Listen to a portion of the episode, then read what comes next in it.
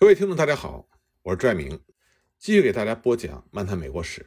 我们接着来讲排华风潮。上次我们说到，从1898年开始，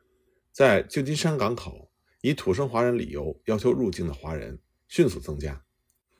旧金山港口的排华稽查员根本就没有想到会出现这样的情况，他们也没有办法去核实这些人的真实身份，所以呢，1898年。海关就接受了四百一十八名土生华人入境，只拒绝了二百零二人。而在一八九九年四月一日到一九零零年三月三十一日这一年中，又收到了七百三十二名土生华人的申请，只拒绝了一百四十三人。一八九九年十二月，一艘轮船驶进了旧金山的港口，船上呢一共有五十五名华人，向海关稽查官声称自己是美国出生的华人。要求入境，那么旧金山港口的稽查员呢，就宣称处理不了这么多土生华人的案件，就把这五十五名土生华人的申请做了一个形式上的否决，不听取本人的申诉、证人的证词或者是律师的辩护词，这些人呢就被拒绝登岸，等待原船遣返。移民官员的真实想法就是，他们不想费力气进行听证和取证，由于是形式上的否决。法庭就会接手，这样的话，取证这个艰难的任务就由法庭来进行。实际上呢，稽查官想偷懒，这个情况对华人是有利的，因为他们可以避免向移民官员提出证据，而直接向法庭申诉。但是呢，由于沟通的问题，华人和他们的律师并没有真正了解移民官员的真实意图。华人和律师担心，在被形式上的否决之后，这些华人。会在很短时间内就被遣返回中国，而没有向法庭申诉的时间。所以呢，代表这批华人的律师就向财政部发出了急电，要求指示稽查员停止遣返这些人，以便审核并且裁决这些案件。在律师的鼓动之下，船长也表示不接受这批华人上船，除非案件已经搞清楚。律师这个时候的打算呢？他想先要求行政方面听证，以便争取时间，让法庭介入。在得知了这个事件之后，财政部长也不同意稽查官形式上的否决这种做法，因为这样一来，所有的案件都会由法庭处理，而法庭在土生华人案件上一般是比较宽松的。那么，财政部长呢，就三番五次的指令稽查官尽快的审查这些案件。尽快遣返那些被拒绝的华人。稽查员就辩解说，排华法案并没有向执法官员授权处理、同意或者批准土生华人入境的申请。尽管如此，稽查员还是在财政部的压力之下，对这些案件进行了审查。在财政部的坚持之下，土生华人的申请入境要经过和其他华人移民一样的审查程序。财政部呢，就要求稽查官在审核土生华人的申请案的时候。必须要求非常强硬的证据，来证明他们生在美国的事实已经无可怀疑。在被口岸稽查官否决之后，这些土生华人可以按照排华法的规定向财政部提出上诉。不过，通常情况下，上诉的结果都是否定的。从1900年7月1日到1901年6月30日这一年间，财政部一共收到了41件土生华人的上诉案。财政部呢？用出示的证据不足以证明土生的理由，拒绝了四十人，只接受了一个人。然而，一八九八年之后，土生华人的申请案件还是和其他的华人移民案件不一样的，因为这些土生华人，他们声称自己已经是美国公民，理应受到法律的保护。有的行政部门就认为，土生华人他们具备向法庭申请人身保护令的权利，而一般华人移民的案件。则是由财政部做最后的决定。司法部的官员们认为，土生华人在被财政部拒绝之后，是应该有权向法庭上诉，因为他们声称是土生的美国公民。助理司法部长在一九零一年三月二十五日写给旧金山稽查官的一封信里就明确指出，如果这个华人对本判决不服，而希望继续上诉以确定他的土生身份，联邦法庭的大门应该向他开放。当时呢，像俄勒冈州的波特兰市，总共一百零二件土生华人案件中，海关稽查员接受了六十八名，拒绝了三十四名，而被拒绝的三十四人中有十九人向法庭上诉，并且获得了释放，成功率达到了百分之八十五，这是相当高的。前面呢，我们讲到了，在十九世纪末和二十世纪初，土生华人大举通过北方边境进入美国，执法官员呢是一筹莫展。不过，最高法院在一九零四年的刑塔案的判决，被执法官员打了一剂强心针，就让北方边境安定下来。一九零五年呢，最高法院再次出手，他们对土生华人港口闯关问题做了一个判决，而这个判决呢，比一九零四年刑塔案判决更加的无理。一九零四年，有一位华人，名字叫做朱驼，他到达了旧金山港口，要求入境。移民官员像往常一样加以拒绝，所以呢，朱陀他就向联邦法庭申请了人身保护令。法庭在调查的时候发现，朱陀在1882年出生于旧金山的唐人街，他的证人和各种证据充分的证明了他是土生公民，但是在他是不是能够向法庭上诉的这个问题上，就发生了各说各理的情况，所以他的这个案子就被递交到了最高法院。而最高法院的判决再次严重的偏向于执法官员，而忽略了保护华人的权利。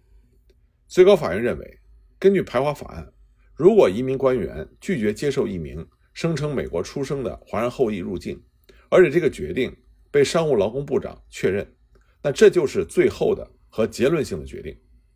法庭应该否决人身保护令的申请，并不再接受新的有关公民权的证据。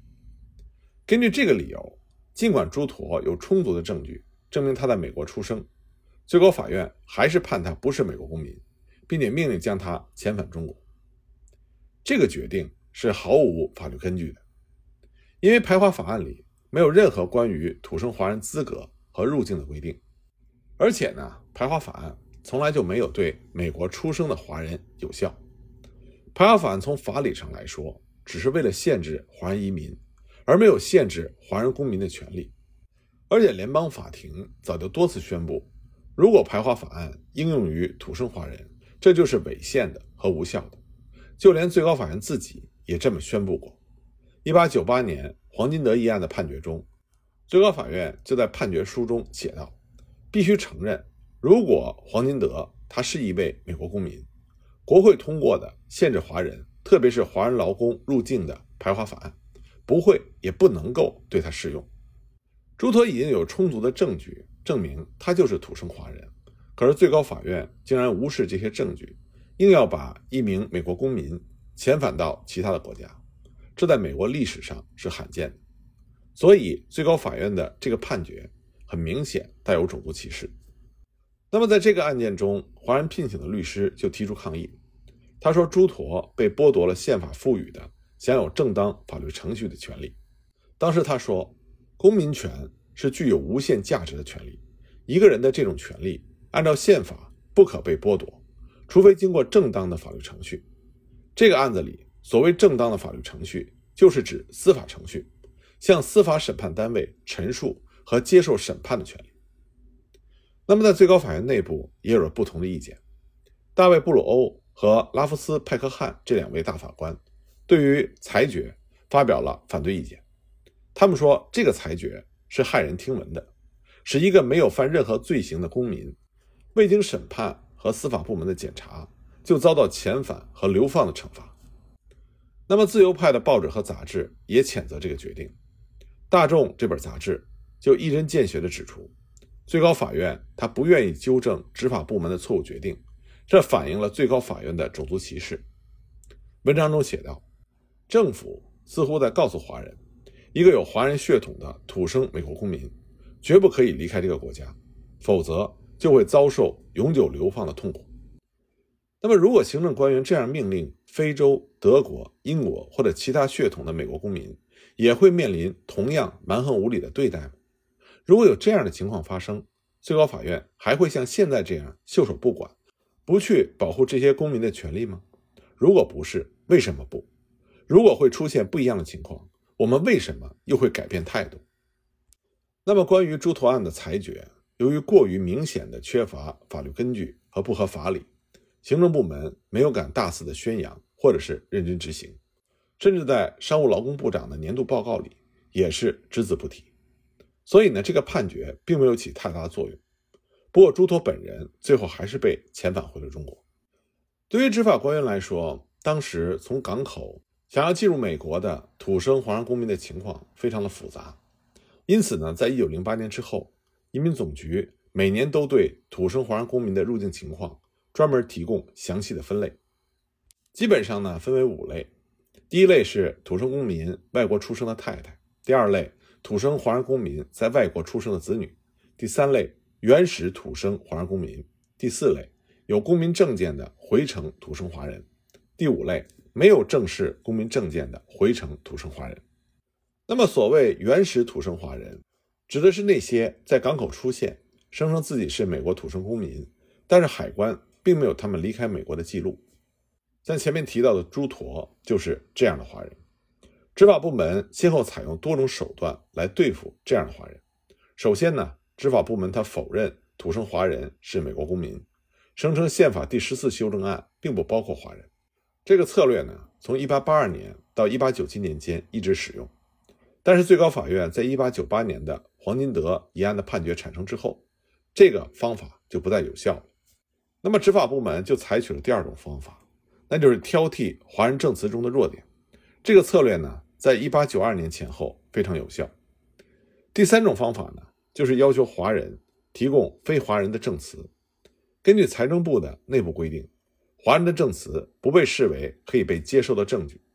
只要华人能够提供两个白人做的证词，他们在申请护照和入境时就不会遇到任何的麻烦。